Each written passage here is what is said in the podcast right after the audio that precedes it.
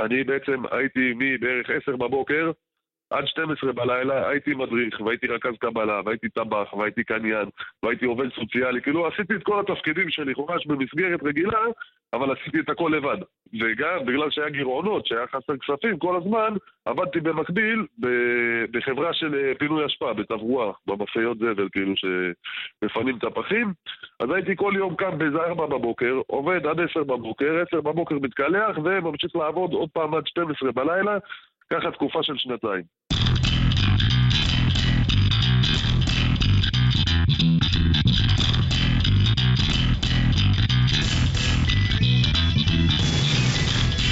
level would be outdated, of course, before anyone started. Then on the page, too sincere, clearly regret, backward, wait, naive, anachronistic. Maybe that'll be the point. Maybe that's why they be the next real level. Real level, as far as I can see, with disapproval. בוקר טוב, צהריים טובים, אחר צהריים טובים, ערב טוב, לילה טוב ולפנות בוקר נהדר לכם. אתם מאזינים למשדר רשת, לי קוראים ארז.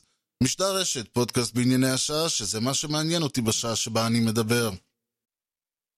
אחת התופעות שאנחנו פחות נחשפים להן, או רובנו בעצם כמעט ולא נחשפים אליהן, היא תופעה של אנשים שמכורים לסמים, לאלכוהול, מה שמכונה בעגה המקצועית, או הלא מקצועית, בעגה המקצועית של המכורים, חומרים משני אה, אה, מודעות.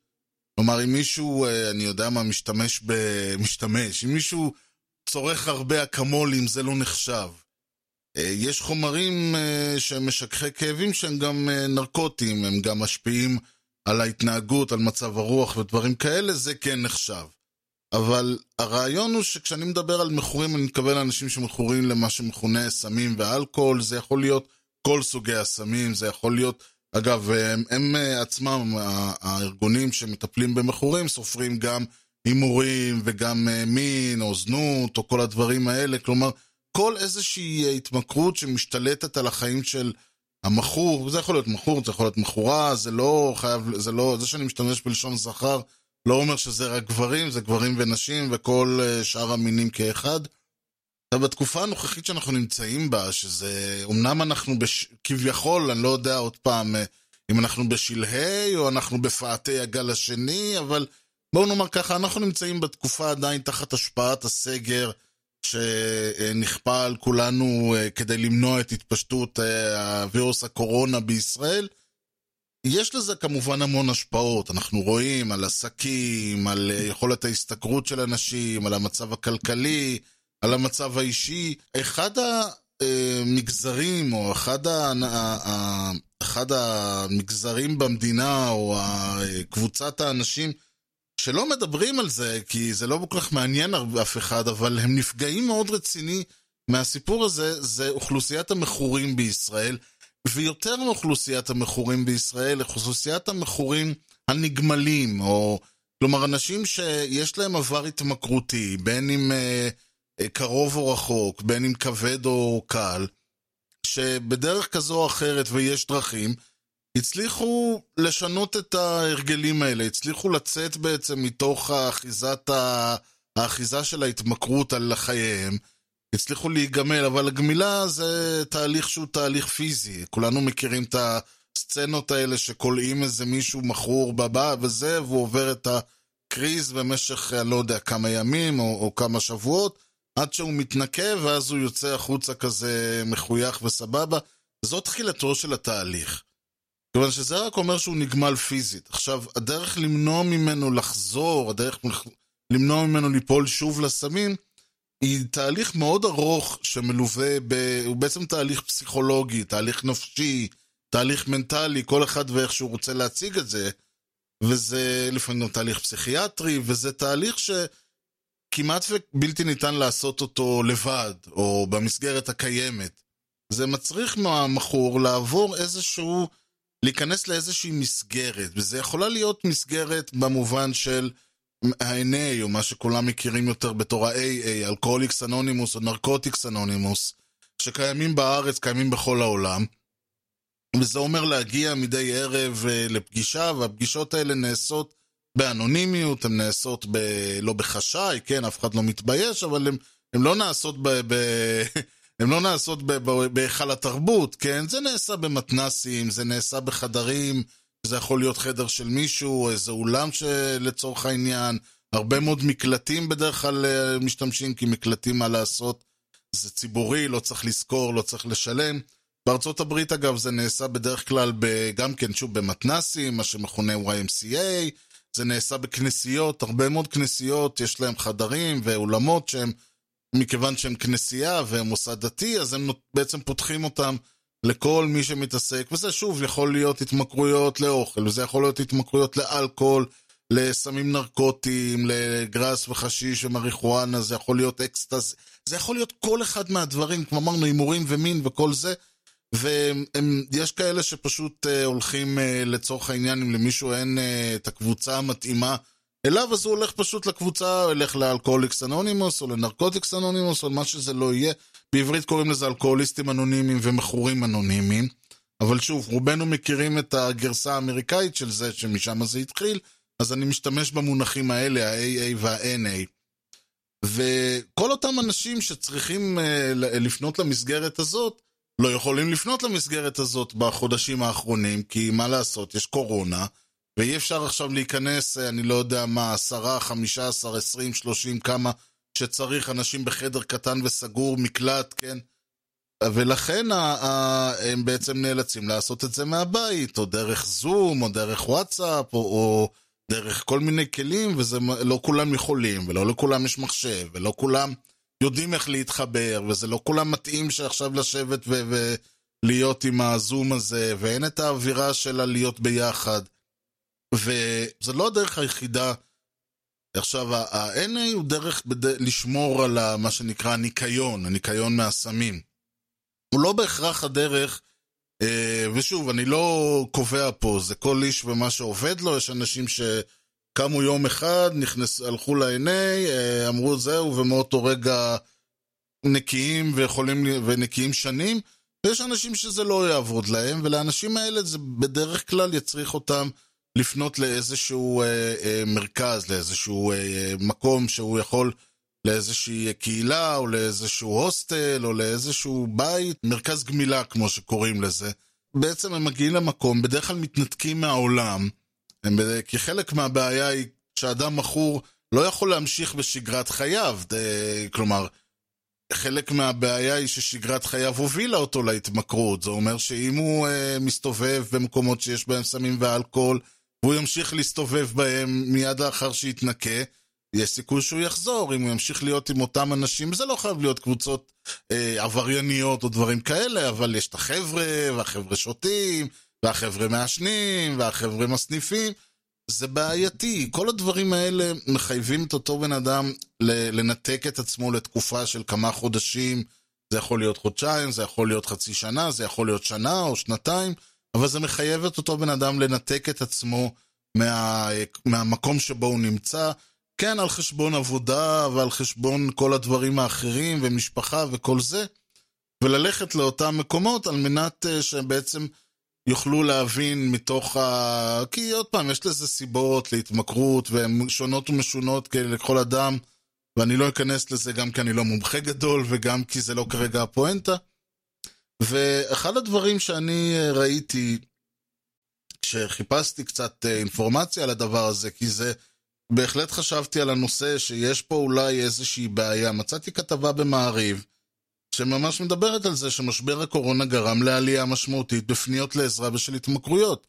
עכשיו, זה לא רק uh, הקטע הזה שאין את המסגרות של ה-NA וכיוצא בזה, אלא עוד פעם, יש מצב כלכלי גרוע, יש נטייה uh, לפנות לסמים ולאלכוהול. במיוחד אנשים שזה היה המפלט שלהם עד לפני, שוב, uh, חצי שנה או שנה או חמש שנים או לא יודע מה. יש, אה, אתה נמצא בבית, זה, אה, אתה לא עובד, אתה תקוע עם המשפחה והילדים, יש לח, לחצים מכל הכיוון, המשכורת לא נכנסת. כל הדברים האלה יכולים להביא בן אדם אה, שיש לו היסטוריה של התמכרות חזרה למקומות שמהם הוא אך נחלץ. ושוב, זה לא משנה גם אם הוא עשר שנים נקי אה, מסמים, ועכשיו הוא שוב פעם מוצא את עצמו בסיטואציה שבה יש, כל העולם יושב לו על הגב ואין לו את המקום לפנות אליו. ולכן באמת המצב שאנחנו רואים בארץ הוא שיש עלייה, ומדברים פה על, אה, אנשים מתארים עלייה של אה, עשרות אחוזים, או, או אם מדברים על זה שיש, אה, מישהו פה כותב שאם יש תקופה נורמלית, 60% מהמכורים חוזרים להתמכרות שלהם, עכשיו זה מחריף. מדברים פה על עלייה של 150% במספר הפונים ועל עשרות אחוזים בקליטת מטופלים.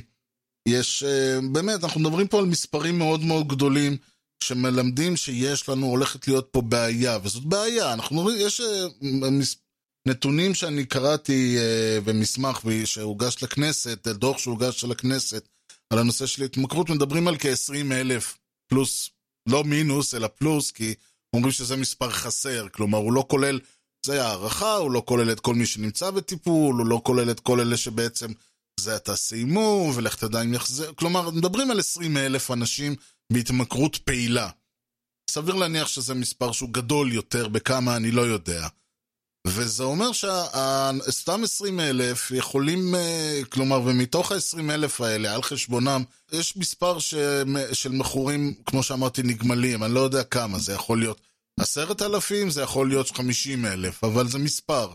וזה מספר שהוא מהותי, וזה אנשים שצריכים באמת מאוד להיזהר, אה, אה, וצריך מאוד להקפיד על ההתנהלות מולם ואיתם. ואני לא אומר שצריך להיזהר בכבודם וכל זה, אבל אני אומר, זה אנשים שיכולים להיות שהם במצב מאוד מאוד עדין מבחינה אישית, ויש סיכוי טוב שבאמת אם יקרה משהו כמו הקורונה, אז כל המאזן המאוד עדין הזה של האנשים שמחזיקים ומצליחים לנהל אורח חיים יומיומי יקרוס.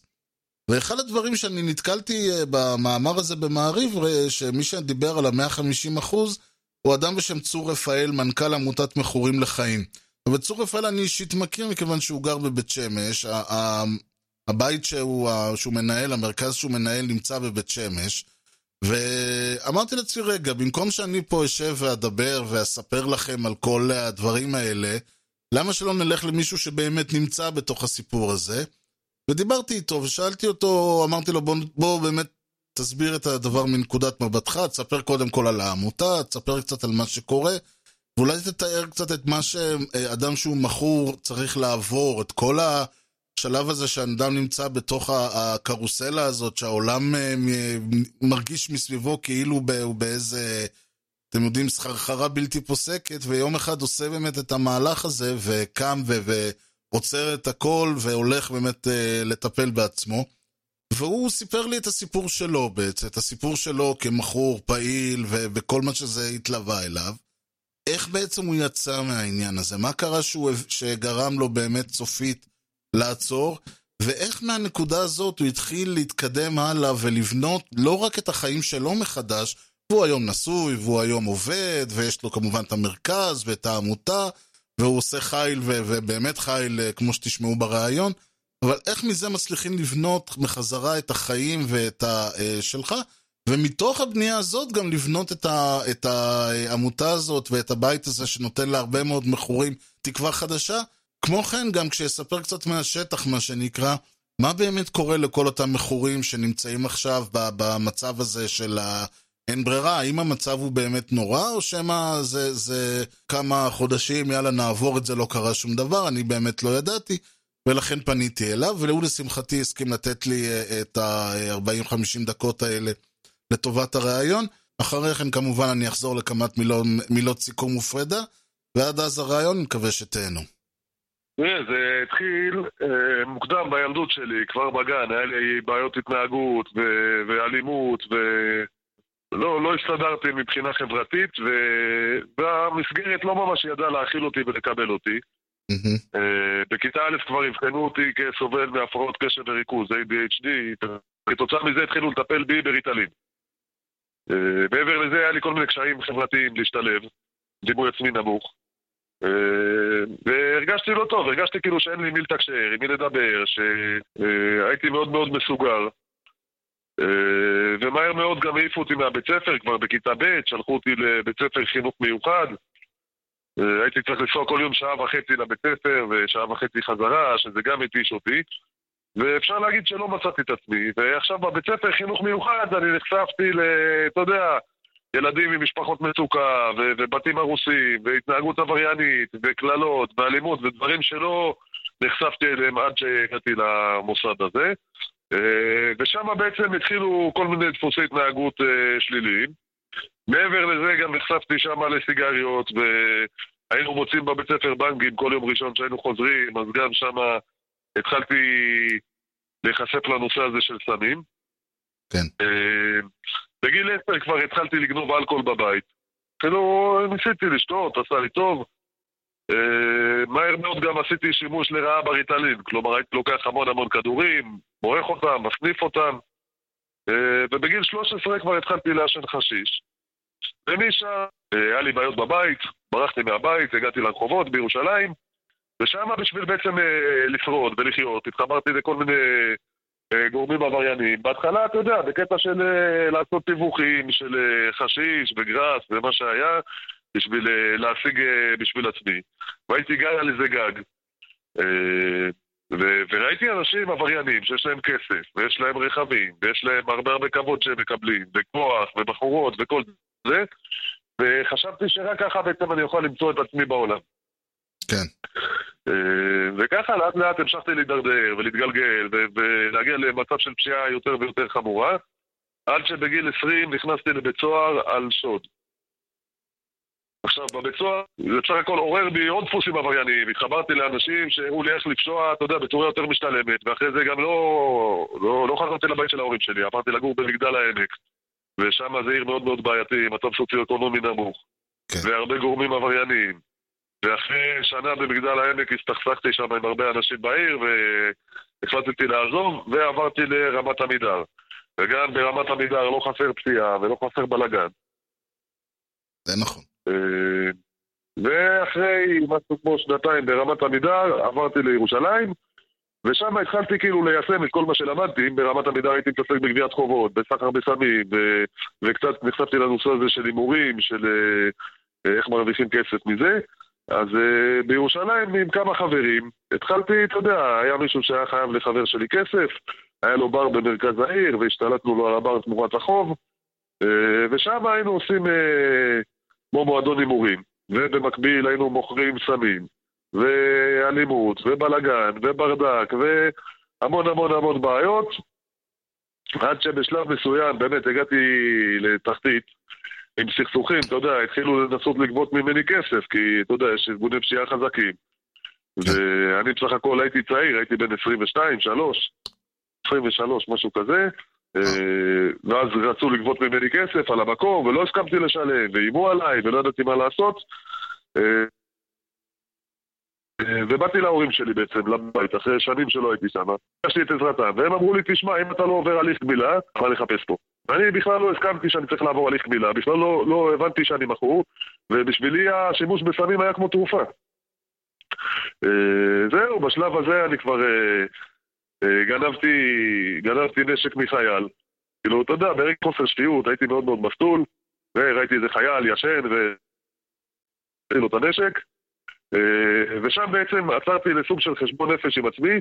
מצד אחד יש לי מסוכסכים בירושלים, ואני רוצה ללכת ולתפוס את המקום שלי, כן. אבל מצד שני, משהו במצפון לא נתן לי להתעסק בדיני נפשות, להרוג אנשים.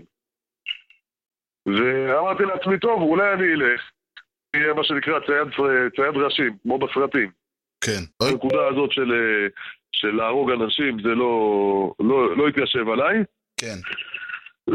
ואז אמרתי, טוב, אולי אני אמכור את הנשק, ו- ואז עוד פעם, אני נהיה מעורב, מישהו קונה את הנשק, הוא משתמש בנשק, ויש לי חשבונות פתוחים מול אלוהים, ואני בשורה התחתונה אדם מאמין. ואז אמרתי, טוב, אולי אני אקבור את הנשק, ועוד פעם מישהו ימצא אותו. ובקיצור, בשורה התחתונה, החלטתי שהדבר הכי נכון שאני צריך לעשות זה להתקשר למשטרה ולעשות איתם עסקת טיעון.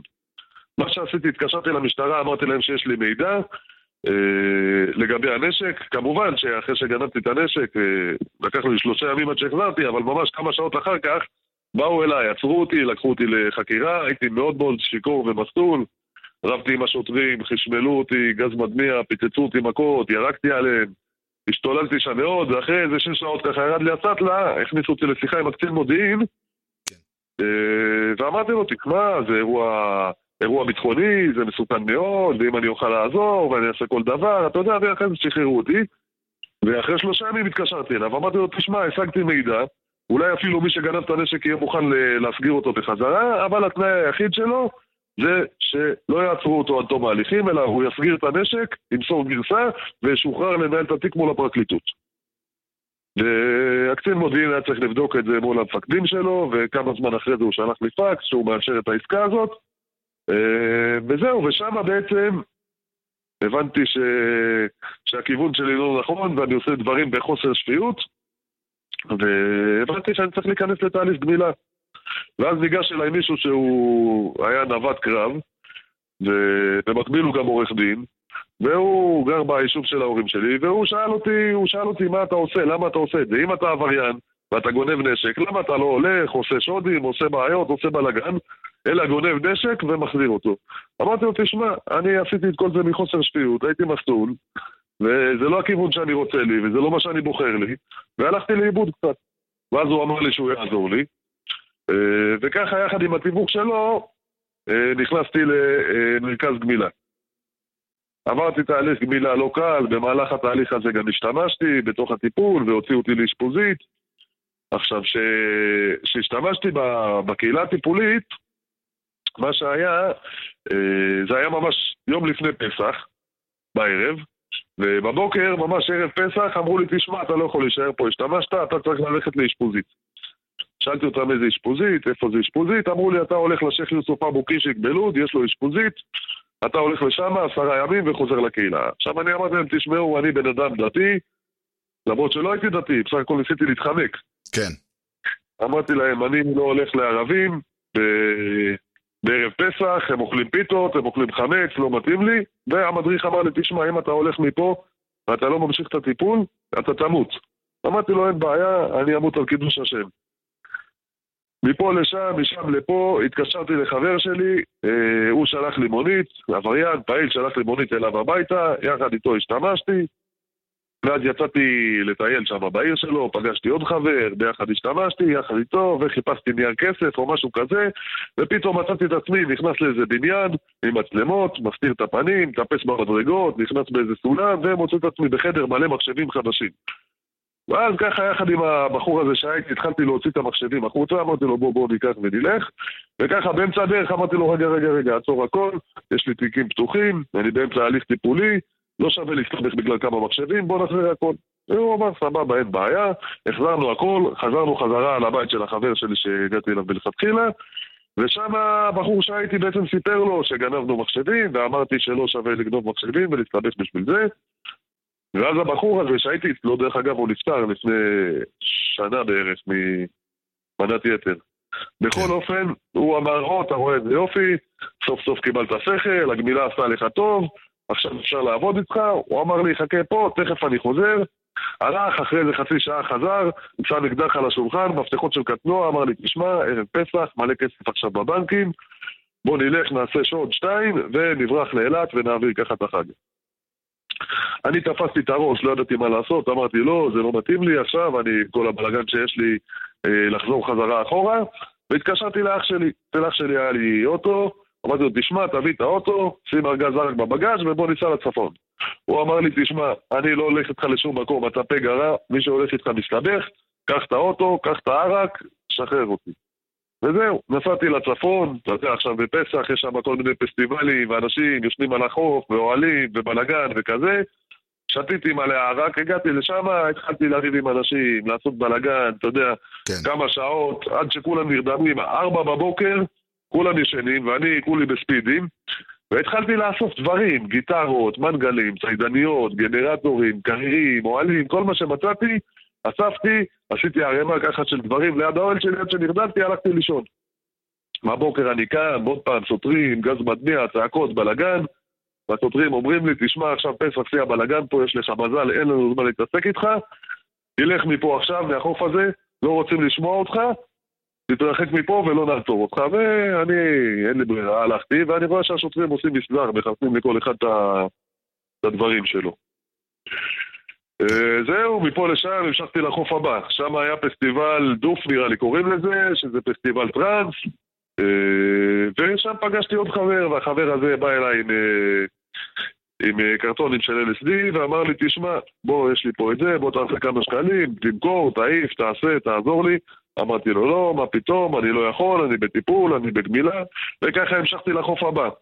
וגם שם פגשתי אנשים, בקיצור, שבע ימים של כל פסח, אני עובר מחוף לחוף, כל מקום שאני מגיע אליו, אני רק רב, מסתבך, עושה בלאגן, ומקבל הצעות פליליות מכל כיוון שאני מגיע אליו, ושם בעצם נפל לי האסימון שאני לא יודע לנהל את החיים שלי.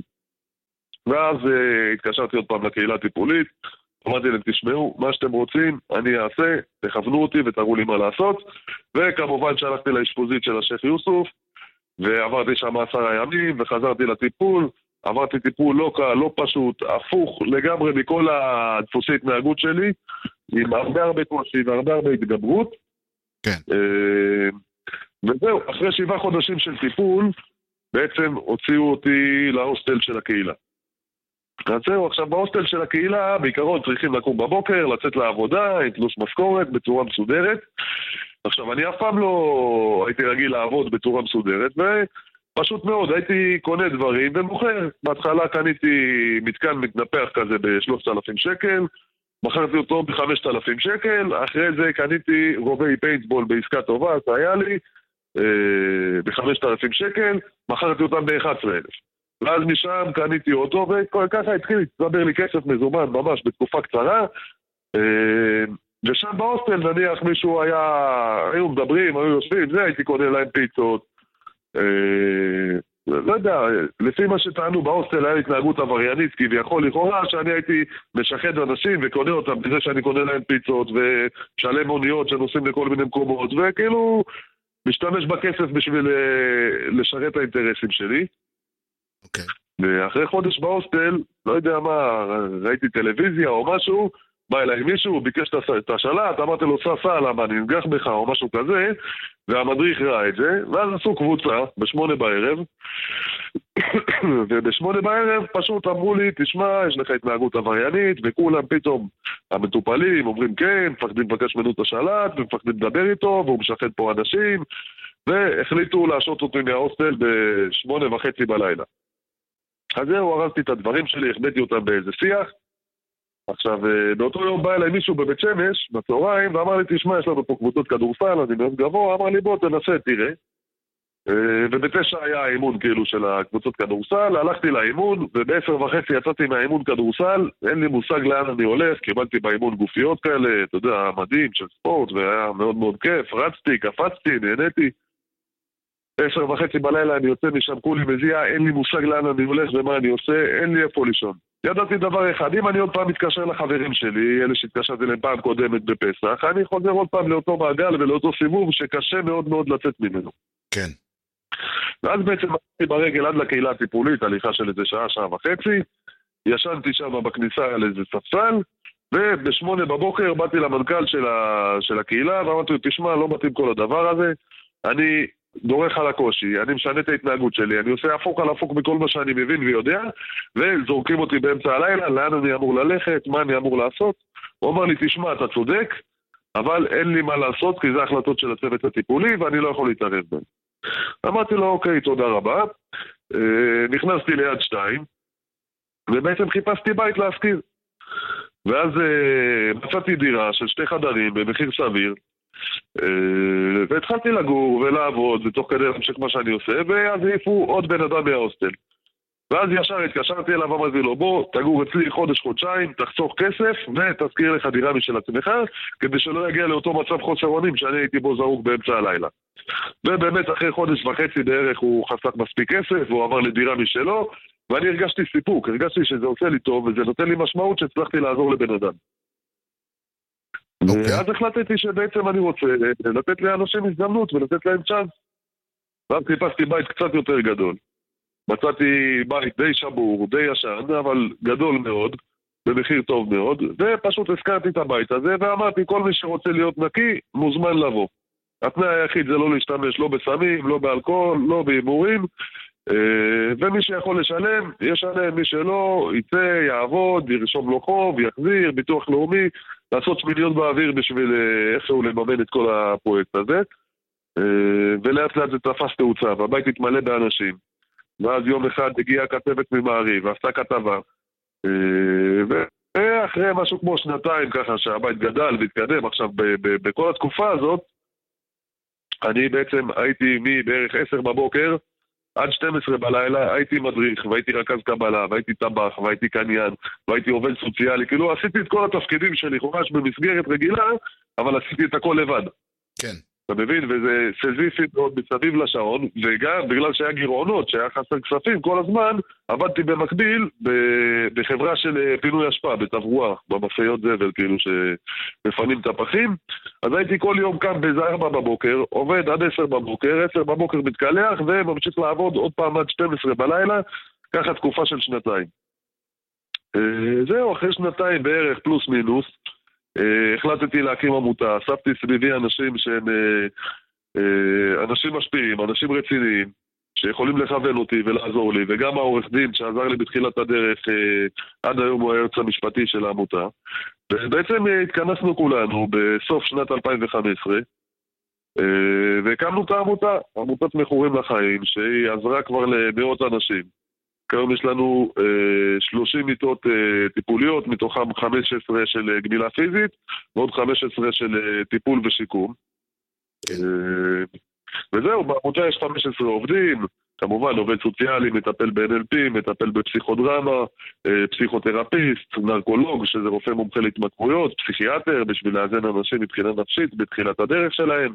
רופא משפחה שאחראי, אתה יודע, על, ה, על הבריאות הכללית של המטופלים, יש אח, מדריכים מסביב לשעון, אה, יש צוות טיפולי מאוד מאוד נרחב, טבח, אה, ומעבר לזה תנאי שהייה מאוד מאוד גבוהים, וכל המטרה בעצם לתת לאנשים, להדגיש להם את האפשרות אה, לעלות על דרך בצורה נעימה, בצורה מכילה ומבינה, ובאמת הבסיס שהביא אותי לכל זה, זה זה שהאנשים שטיפלו בי, הם לא היו בהכרח מכורים, ובגלל זה הם קיבלו החלטות שהם הזיקו אה, להרבה אנשים בדרך. כלומר, היה אנשים שהיו איתי בהוסטל והעיפו אותם והם מתו מהר מאוד אחר כך. כן. אה, ולכן, אני כל הזמן, מתוך הניסיון שלי ומתוך הדברים שעברתי, אני מקבל החלטות, אה, כמו שאומרים, אין חכם כבעל ניסיון. זאת שאלה מעניינת, כי אחד ה... הרבה אנשים שאני אה, מדבר איתם אומרים לי, רגע, רגע, מה זאת אומרת המכורים מנהלים את המקום? הרי צריך להביא אנשי מקצוע, צריך להביא אנשים ש... שלמדו, שעשו. כלומר, התפיסה כן, של. האדם הפשוט היא לנו. הפוך. כן, תראה, אבל אפשר לשלב. קודם כל, ניסיון של בן אדם בחור שעבר את התהליך בעצמו, זה ניסיון שהוא יקר מפז מהבחינה הזאת, שאם בן אדם שמשתמש בסמים ויבוא אליו איזה מישהו שמלומד באיזה אוניברסיטה שלמד את כל מה שהוא יודע מספר, יהיה לבן אדם הבחור קשה מאוד לקבל ממנו, כי הוא לא חווה את הדברים והוא לא באמת מרגיש את הדברים, ואין אמפתיה, אין הזדהות אה, במהלך התהליך הזה. מהמם. אתה מבין? ובן אדם שעבר, הוא יכול לתת מהניסיון שלו. מעבר לזה, יש לנו גם צוות מקצועי, אם זה נרקולוג, שזה רופא שבאמת מומחה להתמכרויות, ואם זה עובדת סוציאלית, וכמו שאמרתי, המטפל ב-NLP, והפסיכודרמה, והטיפול באומנות. כן. ובגדול? מה... זה שילוב של כל הכלים. מה הסדר יום פחות או יותר של אנשים אה, שנמצאים שם? מה הם עוברים? כל היום הם... אה, זאת אומרת, מה הם עושים חוץ מהפעילות אולי התרפויטית, מה שנקרא? תראה, התוכנית הטיפולית היא מתחלקת באופן עקרוני לשלושה, אפילו אפשר להגיד ארבעה שלבים. קודם כל, השלב הראשון זה שלב גוזל, מתקבל. בן אדם מגיע, שבועיים ראשונים, עובר הליך של גמילה פיזית, מקבל במקרה הצורך תרופות שיקלו עליו את הסבל הפיזי, אה, עד שהוא מתאזן. ברגע שהוא מתאזן הוא עולה לשלב א', שזה כבר שלב טיפולי, שבו הוא בעצם אה, לומד לקבל סמכות, לקחת אחריות, סדר וניקיון, להיות שותף במטלות של הבית, אם זה תורנות כלים, תורנות כביסה, אתה יודע, בעצם לומדים להחזיק משק בית, אה, במקביל לקבוצות טיפוליות. כמובן. השלב השני זה כבר שלב יותר מתקדם, שבו לומדים כבר את הנושא של הורדת סמכות, אה, שמקבלים תפקידים יותר משמעותיים בבית. אם זה מתאם הבית או ראש קבוצה, שהם בעצם אחראים על התיאום בין הצוות הטיפולי לבין הקבוצה של המטופלים. אפשר להשוות את זה לחניך תורן בצבא, וזה בעצם נותן לאנשים כלים להתמודד עם כל מיני סיטואציות של קבלת סמכות, הורדת סמכות, מי שעולה על התנגדויות, לדעת להבליג, לדעת לוותר, לדעת לפעול בצורה נכונה, לעצור ולחשוב.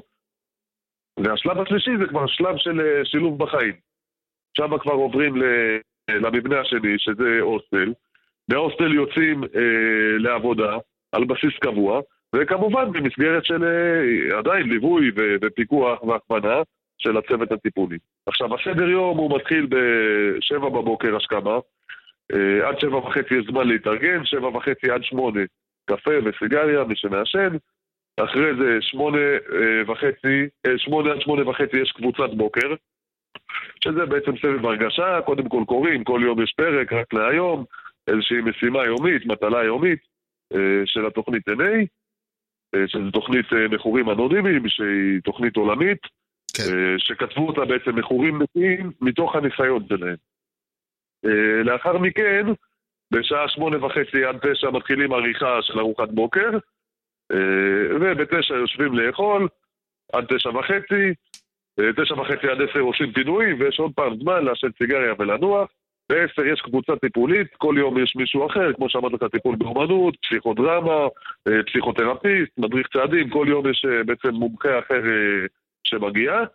אה, אחרי הקבוצה הזאת בעצם יש התנהלות של הבית, יש אה, תפקודים, מנקים, מסדרים, כל אחד יש לו תפקיד שהוא מקבל, המתאם מחלק תפקידים, כל אחד עושה את התפקיד שלו, ובמקביל לזה אה, יש שיחות פרטניות למטופלים. כלומר, המטפל שהגיע והעביר את הקבוצה, מקבל את המטופלים לשיחות פרטניות. בשעה אחת יש ארוחת צהריים עד אחת וחצי, אחת וחצי עד שתיים פינויים, שתיים עד ארבע יש מנוחות, ארבע וחצי, עד ארבע וחצי כאילו יש זמן עוד פעם קפה, סיגריה להתעורר, אה, בחמש עוד פעם יש קבוצה, אה, בשש עד אה, שש וחצי זמן פנוי, שש וחצי עריכה, שבע ארוחת ערב, עוד פעם שבע וחצי עריכה, בשמונה עד תשע יש שעה לכל מטופל לקבל את הטלפון, שיש להם טלפון שעה ביום, בפיקוח, לראות שהם מדברים עם, אה, עם משפחות, עם אנשים, אתה יודע, שלא אה, יהיה להם יותר מדי פיתויים. כן. בשעה תשע יש קבוצה, עד תשע וחצי, עוד פעם סבב הרגשה, לסכם את היום, מה עברנו, מה למדנו, אה, שיתוף ברגש. כן. אה, זהו, בתשע וחצי בעיקרון הוא זמן פנוי עד עשר וחצי, עשר וחצי, אחד עשרה יש סגירת בית, כיבוי אורות, הולכים לישון, וזהו, כל הזמן יש מדריך, שאם מישהו צריך עזרה בלילה, או מרגיש לא טוב, או לא נרדם, או משהו כזה, יש גם אח, ובהתייעצות עם הרופא, אם צריך טיפול תרופתי או משהו כזה, וזהו, זה בסך הכל הסדר יום. והכל בעצם תחת פיקוח של אה, רשויות הרווחה או איזושהי רשות? פיקוח של משרד הבריאות. משרד הבריאות, אוקיי. אנחנו נמצאים בפיקוח של משרד הבריאות, אנחנו מוגדרים כמוסד לטיפול במשתמשים בסמים, מוסד רפואי לטיפול במשתמשים בסמים. בסדר גמור. ובעצם מה שאתה מתאר זה שבן אדם שמגיע, כמו, סביר להניח שהוא מגיע כמו שאתה הגעת, מהתחתית של החבית, כלומר, ירד הכי נמוך שהוא יכול, מתחת לזה כבר אין אפשרות.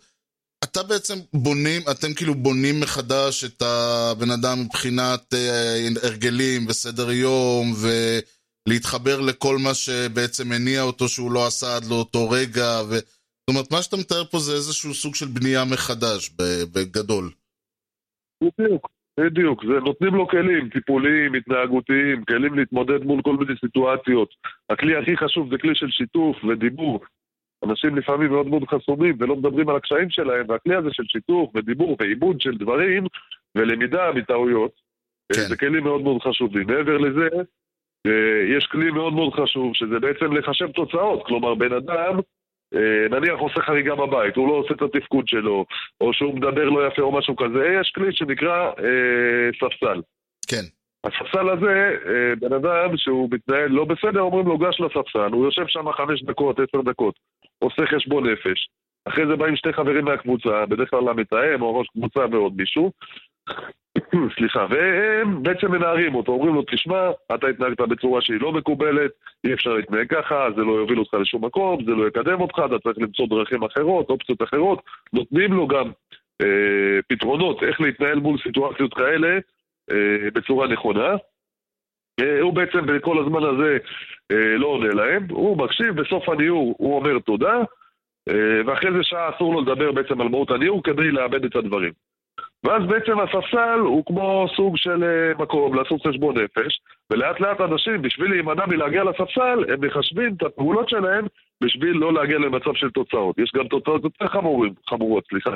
של אה, שלילת טלפונים, או שלילת יציאות, או פתאום נניח מישהו לא קם בזמן בבוקר, אז ייתנו לו להיות משקיעים יום, יומיים, שלושה. או למשל חריגות אחרות, יכול לקבל תורנות כלים. או יש כל מיני כלים טיפוליים בעצם, אה, בשביל להקנות לבן אדם את האפשרות לחשוב מראש. כמו שאומרים, סוף מעשה במחשבה תחילה. הבנתי. ו- ובעצם אתה, וזה מוביל אותי לשאלה, מה באמת הקושי הכי גדול של אדם שמגיע מרקע של התמכרות, מ- אה, מסמים או כל דבר אחר? אה, האם זה באמת החוסר יכולת שלו לראות את עצמו כמו שאתה מתאר, שהוא לא עושה את, את החשיבה לפני, או שיש קשיים אחרים ש- שבעצם מנהלים אותו? תראה, עיקר הקושי אה, בראייה שלי הוא רגשי. כלומר, בן אדם שפונה לשימוש בסמים או בחומרים שמשנים מצב רוח ותודעה, הוא בעצם מחפש קיצור דרך להרגשה. הוא מרגיש לא טוב, והוא רוצה לשנות את ההרגשה שלו כאן ועכשיו. והוא מצא לעצמו איזושהי תרופה, איזשהו פתר, פתרון קסם, שייתן לו להרגיש טוב כאן ועכשיו. ולאט לאט הפתרון הזה בעצם הופך לבעיה וגורר איתו עוד המון המון המון בעיות. עכשיו, ברגע שבן אדם בעצם מקבל את הכלים לדעת להתמודד עם דברים, גם שהם לא נוחים ולא טובים, וגם שהוא מרגיש לא טוב, לדעת לשחרר את זה בצורה נכונה, הוא בעצם לא צריך אה, שום דבר חיצוני שיעזור לו להשפיע בזה. מעבר לזה, במהלך תקופת השימוש, אנשים אה, מפתחים כל מיני דפוסי התנהגות שצריך לעבוד גם עליהם. אבל עיקר הקושי, בראייה שלי, הוא באמת רגשי. וכמה זמן כל התהליך הזה לוקח, מההגעה ועד הסיום בעצם של הטיפול בבית? תראה, זה, זה מאוד מאוד אינדיבידואלי, כי כל Mm. בן אדם בא ממקום שונה, מתהליך שונה, ברמה שונה של התמכרות. כן. למשל, בן אדם שהיה מכור לאופיאטים, לסמים אה, קשים יחסית, לתרופות מרשם או דברים כאלה, הגוף שלו מתנקה תוך חודש. ובן אדם שהיה מכור לאלכוהול לדוגמה, ש- חמישה ימים, משהו כזה, הוא כבר נקי. אתה מבין? אז קודם כל, הגמילה הפיזית היא שונה מאדם לאדם. מעבר לזה, בהתאם לדפוסי התנהגות שלו, פלוס מינוס, אנחנו ממליצים על שלושה חודשים בטיפול ההתנהגותי ועוד שלושה חודשים בהוסטל, שזה לרוב מכסה את כל התהליך. אבל יש אנשים שהיו אצלנו גם שנה וחצי ושנתיים, אה, וזה מאוד מאוד אינדיבידואלי כל אחד בתהליך שהוא צריך לעבור. בסדר גמור. ויש איזושהי אה, תמיכה בעצם בהשבה של הבן אדם לחברה, כי עוד פעם, חממה זה חממה, אחרי זה הבן אדם צריך לחזור ולהתעמת עם החיים והעבודה וכל הדברים האלה. תראה, קודם כל, כל המטופלים שלנו נמצאים איתנו בקשר, גם אחרי שהם יוצאים מהמסגרת הם באים לבקר והם אה, נשארים לרוב לגור פה באזור, למרות שחלקם חוזרים לבית, אבל חלקם באים לשיחות אה, בשביל לשמר את התהליך. אה, כולם נמצאים בקשר, יש לנו קבוצות וואטסאפ לפי מחזורים של מטופלים שבקבוצות אנחנו בעצם מתקשרים ושומרים על קשר. אה, מעבר לזה, השלב הסופי של ההוסטל, שלב ג', הוא בעצם כבר משלב את הבן אדם בחיים. כי הוא יוצא לעבוד והוא חוזר לבית ויש לו אחריות ויש לו בסך הכל שתיים, שלוש קבוצות בשבוע, פעם בשבוע שיחה עם עובדת סוציאלית, ורוב הזמן הוא בעצם באחריות עצמו. ואחרי שבן אדם במשך כמה חודשים בעצם אחראי לעצמו ואחראי לכל ההתנהלות שלו, הרבה יותר קל לו להשתלב בחיים. אז לרוב, שתי אנשים, שלוש אנשים מההוסטל באותו מחזור יוצאים ביחד להשכיר דירה ביחד, והם שומרים ככה על, ה, על, ה, על החברותא שלהם, שעוזרת להם להישאר נקיים, ויש את מי לשתף ועם מי לדבר ברגעים של קושי, וככה תומכים אחד בשני.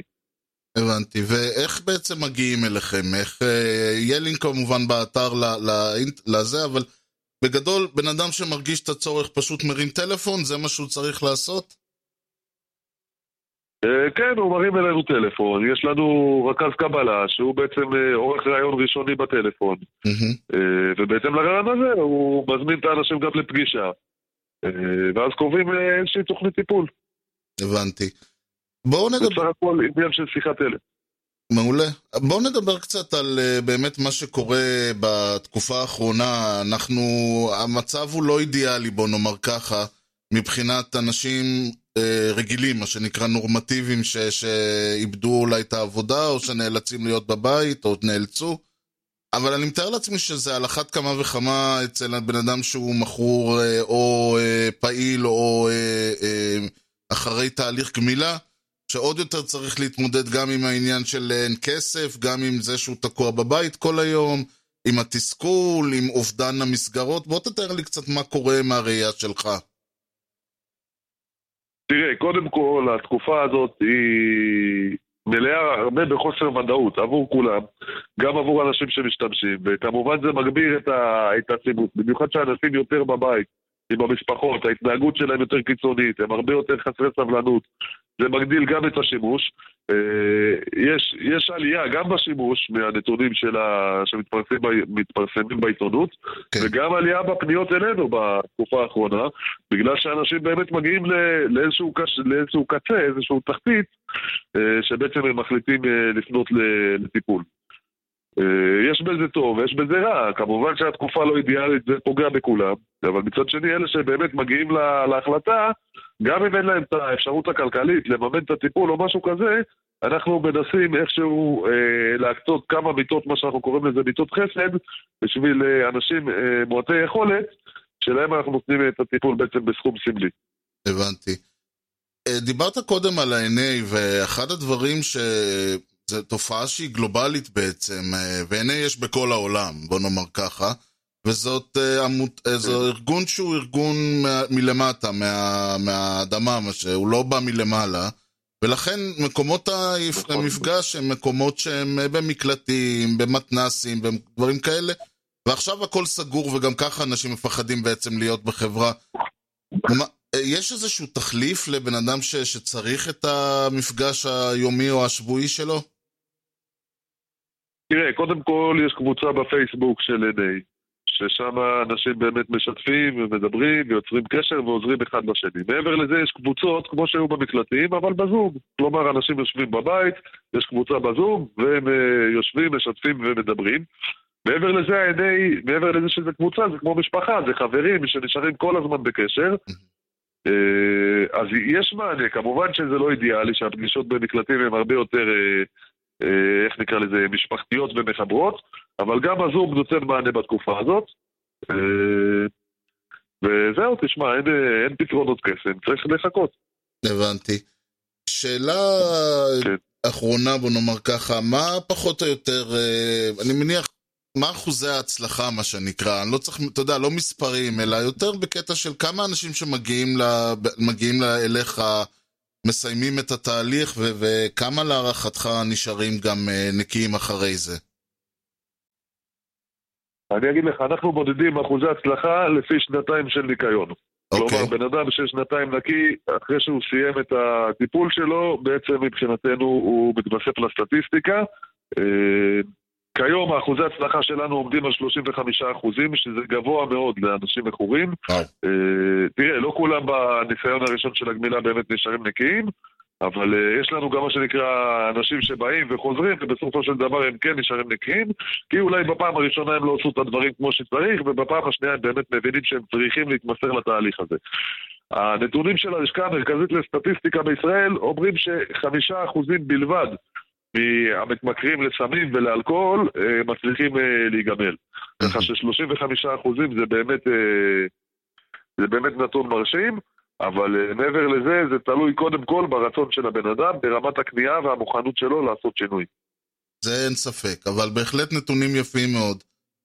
יופי צור, אני מאוד מאוד שמחתי לשמוע, אני נשמע, קודם כל שאתה עושה, ממה שאני מכיר, נשמע ממש שאתה עושה שם עבודת קודש, ותרשה לי uh, להחמיא לך על ה...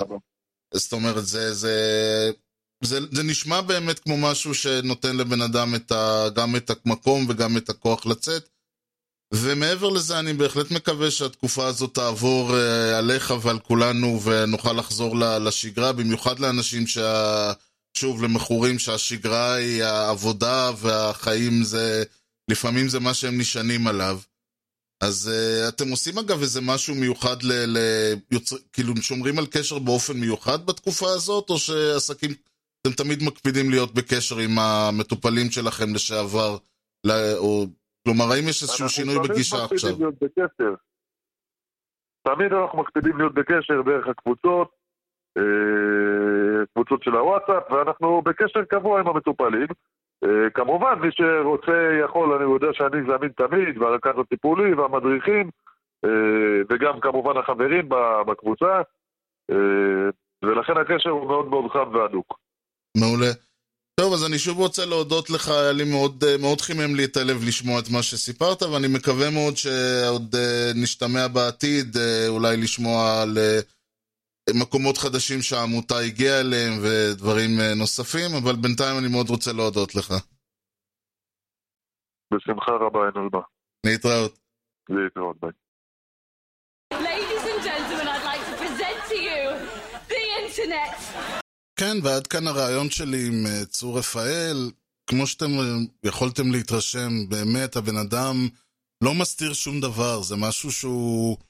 אני מניח, אה, חלק מהתהליך שבן אדם אה, עובר, גם, שוב, בשביל לשמור על, ה... על עצמו, לא כדי לשמור, זה חלק מהתהליך זה גם להבין שזה מה שאתה, אין מה להתבייש, אין מה להסתיר. זה לא שהופך אותך להיות בן אדם טוב יותר או רע יותר, מה שיהפוך אותך להיות בן אדם טוב יותר או רע יותר, ואני כל הזמן אומר את זה, זה מעשים שלך מכאן והלאה. מה שהיה היה, ובמקרה הזה אני בהחלט חושב שהמעשים שלו, מהנקודה שבה הוא אה, בעצם סיים את החלק של ההתמכרות בחייו והתחיל את, הדר... את התהליך של הגמילה והטיפול במכורים, בהחלט מראים שזה בן אדם טוב ש... שעושה דברים, ולכן אין לו מה להתבייש במה שהיה. ומכאן האופן המאוד פתוח שהוא דיבר על, על מה שעבר עליו, ואני התיישבתי ככה, אתם יודעים, ושתיתי את מילותיו בצמא, כי זה סיפור חיים, ולא כל אחד מאיתנו עובר דברים כאלה, ועוד יותר לא כל אחד מאיתנו עובר דברים כאלה ושורד כדי לספר עליהם. הרבה אנשים מגיעים, כמו שאצלהם, אצל המכורים אומרים, הרבה אנשים, המסלול הזה מוביל אותך בדרך כלל או למוסדות שזה בתי כלא ומוסדות לעבריינים, או מוסד אשפוזי, או לבתי חולים, או חס וחלילה לקבר. ומי שמצליח באמת לצאת מהסיפור הזה, מונע מעצמו את אחד משלושת, ה... אחד משלושת הנקודות האלה, נקודות הציון העצובות האלה. ובמובן הזה אני מאוד שמח שלא רק שהוא הצליח, אלא גם הדברים שהוא עשה, ושמעתם איזה דברים מדהימים הוא עושה, זה, זה ממש, אני חושב שמי שמגיע אליו, ובכלל לכל המקומות, ולכל, וזה לא משנה מה הדרך שבן אדם צריך כדי לצאת מהמעגל הזה. כל הדרכים, כל אחד והדרך הנכונה, מה שהוא יכול, מה שמתאים, מה ש... וזה לא חייב להתאים במובן של מה, מה מרגיש לו טוב ולמה נכון מבחינתו, כי יש אנשים שראינו, הוא סיפר שהדברים שהיו בהוסטל לא היו טובים לו, הוא למזלו מצא דרך אחרת, כיוון אחר בחיים. אבל כל איש והדרך, ולכן זה חלק מהבעיה, כל האנשים הרי הם שונים ומשונים ומורכבים, ועד כמה שהשיטות ועד כמה שהתוכניות האלה הן מקיפות וכולל, וכולליות ומכילות היסטוריה של המון המון המון טיפולים בהמון אנשים, עדיין תמיד כל אחד צריך למצוא את הדרך שלו, וזה כמובן חייב להיות ששני הצדדים חייבים להתאים את עצמם אחד לשני. עוד דבר שחשוב לי להגיד, ואני מנסה, ניסיתי גם לדבר על זה בריאיון, ואני אומר את זה גם עכשיו, בסך הכל הפתרונות הם לא פתרונות קסם. זה לא, עוד פעם, זה לא שמישהו ילך, הולך לעמותה של צור, או יפנה לאלסם, או לנרקוטיקס, או ל-NA, לנרקוטיקס אנונימוס, או לאף אחד מהתחנות האלה, וזהו קסם. לא, זה תהליך ארוך, כמו, ש... כמו ששמענו, זה יכול לקחת כמה חודשים, זה יכול לקחת שנתיים. אבל זה תהליך שהדרך היחידה להתחיל ו- ו- ולהתקדם בו היא לעשות אותו. וזה לא משנה אם מי שפונה הוא הבן אדם עצמו, או חבר, או קרוב משפחה, אבא, אימא, אח, אחות, בן, בת, אישה, בעל, כל הד... בן זוג, בת זוג, זה לא משנה. יש, חייבים באיזשהו שלב לה... להעביר לבן אדם, או שהבן אדם עצמו מבין שהוא הגיע, כמו שאתם, לאיזושהי נקודה שממנה אי אפשר לרדת יותר. וחייב לעשות, וזה כמובן, לצערנו הרב, זה קורה כשהבן אדם מגיע לנקודה שאי אפשר לרדת ממנה נמוך יותר.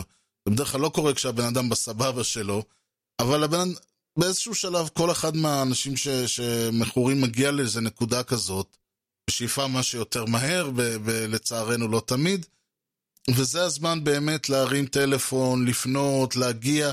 אני אשים קישורים לכל התחנות שאני מכיר, כל, לאתר של uh, מכורים אנונימיים ואלכוהוליסטים אנונימיים, לאתר כמובן של uh, צור רפאל, עמותת מכורים לחיים, ולכל אחד מהמקומות ש, שאני יכול למצוא ולכולם, בסופו של דבר, אם הם לא יוכלו לעזור ל- ל- לך או, או לבן המשפחה שלכם, הם יוכלו להפנות אתכם למי שיכול. וזה לא משנה, גם אם, תגיע, גם אם הבן אדם מגיע לפגישה של מכורים אנונימיים, והם לא דורשים ממך שום דבר שם, אה, חוץ מהרצון אה, באמת להתנקות. הם לא דורשים ממך תעודות ובדיקות דם ושום דבר אחר, אלא הם בסך הכל באים ואומרים, "ת- תבוא, תקשיב, מפה והלאה זה שלך. וזה יכול להציל את הבן אדם, הפגישה הזאת יכולה להציל אותך, הטלפון הזה יכול להציל אותך. או, או את, שוב, את בן המשפחה שלכם, או מה שזה לא יהיה, וזה לא משנה עוד פעם מי הוא ומה הוא ומה הוא עושה, ו, וכמה זה נראה בסדר, ועד כמה הוא מתפקד, זה או היא. אלה דברים שממש יכולים, אה, יכול ברגע אחד הכל להיחרב, ואז נתברר שכבר חמש שנים אה, אה, יש פה איזשהו תהליך, שתשמעו, מה לעשות, לא, לא לכולנו נעים להסתכל לאמת בעיניים, במיוחד לא לבן אדם שמכור, ועל כן הוא מסתיר את זה.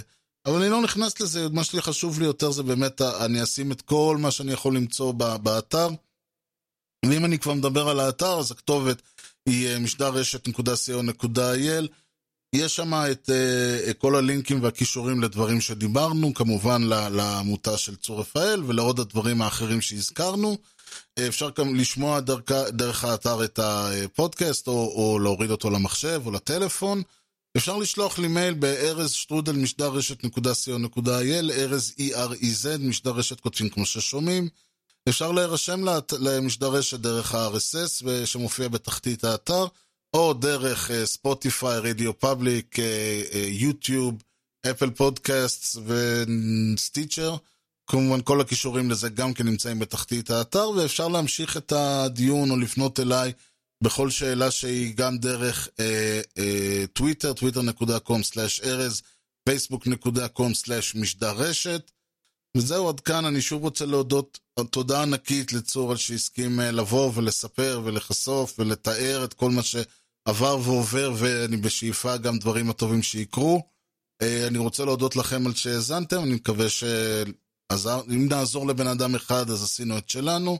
וכאמור, עד כאן אה, סופית משדר רשת להפעם, ועד לפעם הבאה, אני הייתי ארז, שיהיה לכם המשך יום נהדר, ולהתראות.